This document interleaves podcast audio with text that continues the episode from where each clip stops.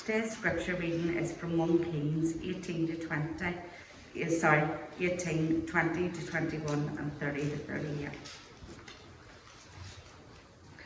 So Ahab sent word throughout all Israel and assembled the prophets on Mount Carmel. Elijah went before the people and said, How long will you waver between two opinions? If the Lord is God, follow him. But if Baal is God, follow him. But the people said nothing. Then Elijah said to all the people, Come here to me. They came to him, and he repaired the altar of the Lord, which had been torn down. Elijah took twelve stones, one for each of the tribe's descendants from Jacob, to whom the word of the Lord had come, saying, Your name shall be Israel. With the stones he built an altar in the name of the Lord, and he dug a trench round it large enough to hold two shades of seed. He arranged the wood, cut the bull into pieces, and laid it on the wood. Then he said to them, Fill four large jars with water and pour it on the offering on the wood. Do it again, he said, and they did it again. Do it a third time, he ordered, and they did it the third time. Then the water ran down around the altar and even filled the trench. At the time of the sacrifice, the prophet Elijah stepped forward and prayed, Lord, the God of Abraham, Isaac, and Israel, let it be known today that you are God in Israel, and that I am your servant, and have done all these things at your command. Answer me, Lord, answer me, so these people will know that you, Lord, are God, and that you are turning their hearts back again. Then the fire of the Lord fell and burned up the sacrifice, the wood, the stones, the soil, and also licked up the water in the trench. When all the people saw this, they fell prostrate cried, The Lord, He is God, the Lord, He is God. Amen. As we come to the word, let's just pray together. Lord, it is our prayer that even as we gather around your word, that your fire would indeed fall.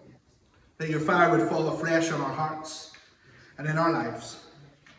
And Lord, we thank you that as we gather around your word, that it is the living word of the living God for your living people.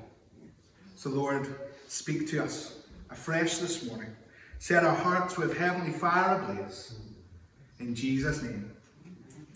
Amen. Amen. Well, every new year brings, first of all, isn't it great to sing that song? Right? When we were growing up, um, Pastor Andrew and I used to have a running joke that he knew who picked the songs if that song was sung. Right? Because I pick it all the time. Right? But it's a great, great song. And it's a great way to focus in before we come and gather around the Word. But this is indeed the first Sunday of the new year, and that brings with it a unique sense of expectation and excitement because it's a new year. It's not an old year, it's a new year, and we worship the God of new things. It's an opportunity for us, yes, to look back on all that has passed by, but also to look forward on all that could be. It's also a time when people make a deliberate effort to change something. Maybe it's a pattern in their lives, a habit that they have, maybe an opportunity to set goals and aim towards something meaningful. How many have, of you have heard this question already this year? You set any New Year's resolutions? Yeah. Yeah? Has anybody anybody set any New Year's resolutions for this year? Do you know I asked this same question last year and everybody except Karen said no. And this year everybody except Karen said no. but what's your New Year's resolution, Karen? I'm going to go out and walk in the morning before I eat anything. Just round the block. That's it. Nice. Nice. It doesn't need to be something that's highfalutin or something that's really out of reach, but something that's actually really attainable and something that is really good. One year New Year's resolution I set as a new father last year was I thought that I would have all this extra time because the kids would sleep. So I set myself a goal of reading 52 books last year. And to get to that 52, I added the likes of The Very Hungry Caterpillar, you know, all of these different books. It, it was so unattainable. But there are many different New Year's resolutions that people have. And again, like I did last year, I looked up what the most popular ones are as we enter into this new year. Some people want to read more books like me. Some people want to drink two litres of water a minimum a day. Some people want to walk 5k minimum a day. Some want to keep a clutter free home. And to them, I say, You do not have children. Some want to do, do, do more volunteering. Some want to make new friends. Some want to um, grow established friendships. Some want to lose weight. That's a very popular one, isn't it? Some want to exercise more. Some want to put aside half an hour in their day to simply journal and to write down their thoughts. Some want to count their blessings more in a world where we're berated with negative all the time. They want to find the positive, even in the mundane. And some people simply want to accomplish something different every single day. A new year presents to each one of us an opportunity to draw a line in the sand and to start again. But the reality is that statistically, most New Year's resolutions are broken or completely forgotten about by the 15th of January. People have the best of intentions, and then life gets in the way. Sometime, uh, something happens and people slide back into their habits, the old habits and patterns of life. In our passage, which Sabrina read so beautifully for us this morning, the people of Israel are faced with a decision. They have a decision to make. A new opportunity has presented itself. This man Elijah that she read about, Elijah was a prophet of God. He was God's mouthpiece in many ways, one who would go and give the people messages from God. He was the only prophet of God in all of Israel at this time. You see, the people of Israel were governed by a bad king, Ahab, and his wife Jezebel. Maybe you've heard of Ahab and Jezebel. And if you haven't heard of Ahab, you've probably heard of Jezebel. Wicked, wicked rulers who sought to bring the people of Israel as far away from the things of God as they possibly could. And as a result of their ruling, the people of Israel have fallen into a bad habit, a destructive habit. They've fallen into idol worship. Specifically, the idol of idols of the false god Baal. They had neglected their relationship with God. They had forgotten the command that God had given them that you shall have no other gods but me. You shall not build for yourself any graven images. You'll not build for yourself any idols. They'd forgotten the commands that God had given to them. And Elijah, the story of Elijah, if you have time, read through the book of First Kings. Read through the book of Second Kings too, because that's pretty good as well. But this, follow the story of Elijah in the book of First Kings. Elijah has enough. Elijah has enough, and he goes and he confronts he goes and he confronts and he says, You get all your prophets, all the prophets of Baal, and I'll meet you up at the top of Mount Carmel, a central mountain that overlooked many of the inhabitants. Get them there, and you know what? Don't just bring your prophets, bring all the people of Israel. Bring all the inhabitants of the land that they too may come up and they may see what's going on. And he point, he says to them, There's 450 of you, there's one of me. Let's both build an altar.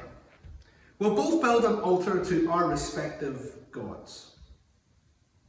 You build your altar, I'll build my altar, and we'll both take some time, one after the other, to call upon our God that he may send fire from heaven upon the altar. And whoever's God sends the fire from heaven, that God is the one true God. This is the conversation that takes place. Elijah's really sticking his neck out here. There's 450 of them and there's one of him. Right? He's really sticking his neck out. But such is his faith in God that he goes, Do you know what? No. I know that my God is the one true God. So, he calls for this. And as the people of Israel are standing around, they thought that they were going simply to be spectators of this event. But Elijah turns round to them. And he says basically to them, You need to make up your mind. You're dipping into this, you're dipping into the things of God, and you're dipping into idol worship, and you cannot be on the fence. You need to make up your mind. We're told in verse 21 exactly what Elijah says. He turns to the people. He went before the people and he said, How long will you waver between two opinions? He's a lot more gracious than I would have been. How long will you waver between two opinions? If the Lord is God, follow him. But if Baal is God, follow him. But the people said nothing. They looked at him. You can imagine, have you ever been confronted by somebody and they're trying to pull you up on something and you know they're right? And you just do this. You just look down. You look down at the ground and you hope that the ground will swallow you up. That's where the people of Israel find themselves right now, wishing that the ground would swallow them up beneath them. Right at the start, Elijah challenges the people. How many of you like to be challenged? Right? Not very many of us like to be challenged. Not very many of us like to be called out. But Elijah starts by calling out the people, by challenging them. And he says, How long will you waver between these two opinions? You see, it's not as if the people of Israel had fallen out of love with God. It's not that God wasn't important to them anymore. It's not that they had forgotten all that He had done for them in the years that had gone by. Rather, it were as though He had become less important to them. It's as though they had stopped seeking Him as they once had. It's as though they had allowed the noise and the pressures of life and the pressures from the king and queen to get on top of them rather than following after God like they knew they ought to. The people of Israel were worshipping idols as well as worshipping God. And that's a mix that simply does not work. It's got to be one or the other. You see, the people of Israel claimed the name of God, they claimed the name of God's chosen people, but because of all the other distractions and things which they were putting before God, this started to take their toll on their relationship with Him. Suddenly, God's people had stopped reflecting the holiness of God, the God whom they had claimed to follow. They were merely paying lip service to the fact that they were the people of God. And they weren't living out this reality in their lives any longer. In other words, they become passive. You know what I mean when I say passive? It's as if they just shrug their shoulders and get on with it. Nah, it's alright. It's as if they say, Well, I went to the temple on Saturday. I've done my bit. They became passive. And everybody looking on could see it. Everybody who looked at the people of Israel could see that they had become passive. You see, they were just like everybody else. Yet they were called to be a people who would be an example to the nations. This morning, as we gather as the people of God, we're not here by accident. And you're here because, by and large, you want to be here. This morning, God asks each one of us the same question. He doesn't ask me, as the minister, a different question. He doesn't ask the leadership of the church a different question. He doesn't ask somebody who's been a Christian for 70 years a different question. He asks each one of us, no matter what stage of the journey we're on, the same question. He says, When others look at you, do they see a reflection of my holiness, of my love and mercy, of my grace in your life? Or do they just see someone who is no different than everybody else? It's no secret that 2021 was just as bad, if not worse, than 2020. It was a tough year. We're tired, aren't we? We're tired mentally, we're tired physically. And it would be so easy, it would have been so easy throughout 2021 for us to take our eyes off the finisher and perfecter, the author and finisher of our faith. In 2021, I wonder were we swept away by other things which were not Him? Have we begun to worship other things and other people, even, giving them pride and place in our lives? A position which was always and is always meant for God alone.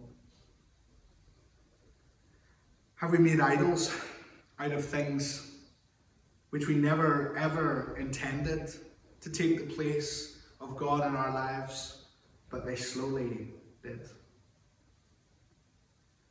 Have we placed our trust in politicians rather than in God or the chief medical officer? Have we placed our trust in our ideals, in our hopes, and in our dreams? Have we placed them in our careers, our social status, our families, our friends, or even our memories? Things which, by the way, are not bad in and of themselves. But when they take the place of God, that's when problems begin to happen. As the people of God, we're called to be a peculiar people. The word peculiar is a peculiar word because it doesn't mean weird. Right? If you looked at somebody and you said, ah, they're peculiar, it wouldn't necessarily be a compliment. But the word peculiar here means different. It means holy. It means set apart. We're called to be a set apart people, a people who stand out for Him. We read in 1 Peter chapter 2 and verse 19, But you, that's us, it's the royal you, but you are a chosen race, a royal priesthood, a holy nation, a people for His own possession, that you may proclaim the excellencies of Him who called you out of darkness into his marvelous light.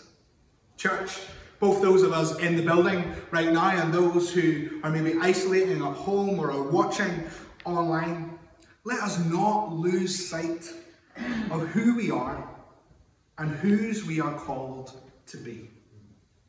This morning, as we enter into a new year, we have a decision to make, just like the people of Israel gathered round on Mount Carmel. We have a decision to make.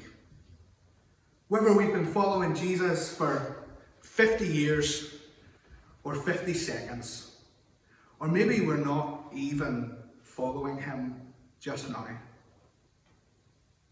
Just as Elijah said to the people of Israel on Mount Carmel, so the Holy Spirit of God says to us today the Lord is God, follow him. But if Baal, if these other things in our lives, these idols, if Baal is God, follow him. And may we, united, declare with heart and with soul just as the people of Israel did in verse 39 the Lord, He is God.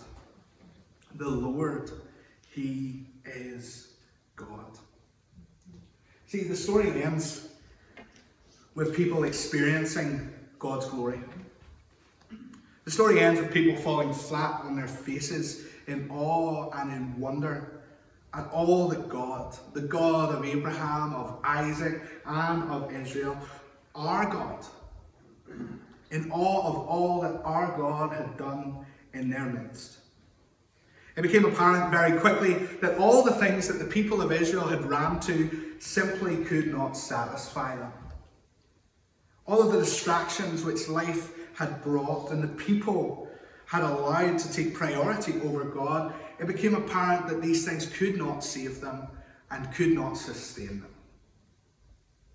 God moved in power in response to the prayer which Elijah prayed and Sabrina read for us. His fire fell and consumed the burnt offering and the wood and the stones and the dust and licked up the water that was in the trench.